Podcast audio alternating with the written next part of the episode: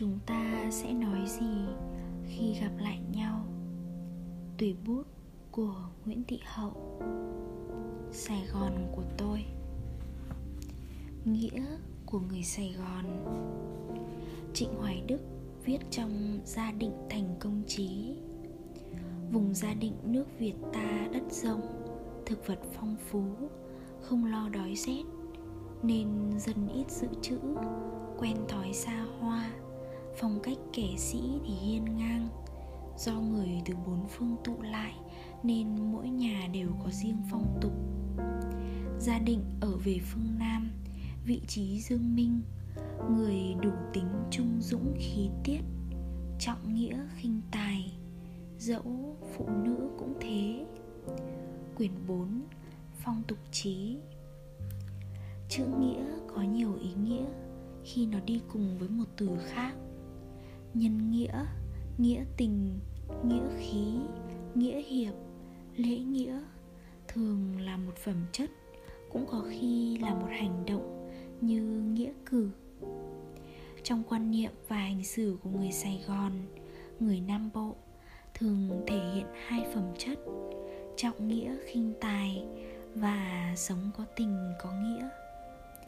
Trọng nghĩa khinh tài coi nghĩa là quan trọng hơn tiền tài nói riêng và địa vị chức tước bổng lộc nói chung.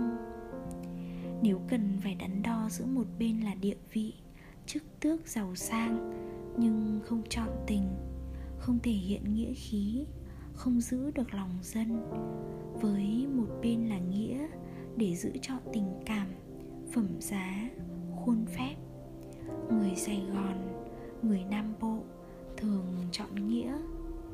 Nếu cần, họ sẵn sàng hy sinh cả tính mạng, tài sản, quyền lợi riêng để thực hiện việc nghĩa.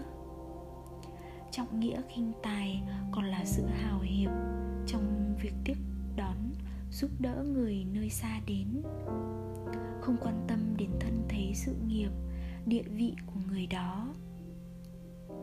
Bất kể là ai đến vùng đất này đều được đón tiếp, chia sẻ như nhau.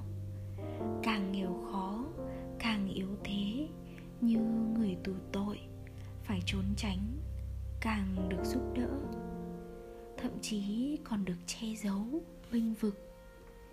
Nếu có chuyện gì xảy ra, họ thường đứng về phía người thân cô, thế cô mà chống lại kẻ mạnh, mà ức hiếp người khác. Thấy việc đúng thì làm, không so đo tính toán, vì coi đó là làm việc nghĩa. Trọng nghĩa khinh tài là không nịnh bợ, không quỵ lụy lùn cúi trước kẻ có quyền, có tiền, kẻ có địa vị cao. Ứng xử với mọi người bình đẳng trên tình nghĩa, chứ không phải vì tiền của chức tước. Những ai ở địa vị cao sang mà giữ được lễ nghĩa, sống nhân nghĩa, thể hiện được nghĩa khí thì được dân coi trọng. Lỡ bị thất thế cũng không ai chê cười, coi thường, mà trái lại còn được giúp đỡ, cưu mang. Ai sai lầm biết thực tâm hối cải thì được bỏ qua. Ai vì nhân dân mà chống lại cường quyền, dù phạm vào chữ trung với triều đình, thì người dân vẫn kính cẩn thờ cúng. Bằng ngược lại thì dân khinh khi, tiếng xấu để lại muôn đời. Trọng nghĩa khinh tài đi đôi với có tình có nghĩa. Sống nghĩa tình vừa là quan niệm đạo đức, vừa là phương châm hành xử hàng ngày. Nghĩa trong tình nghĩa không chỉ là những quan hệ ràng buộc bền chặt, mà còn là nghĩa lý. Nếu cái lý như một nguyên tắc cứng nhắc, khách quan, không khoan nhượng, thì khi được vận dụng cùng với nghĩa lại trở nên phù hợp với từng hoàn cảnh cụ thể. Biết thông cảm với người lỡ lầm, cân nhắc một vừa hai phải.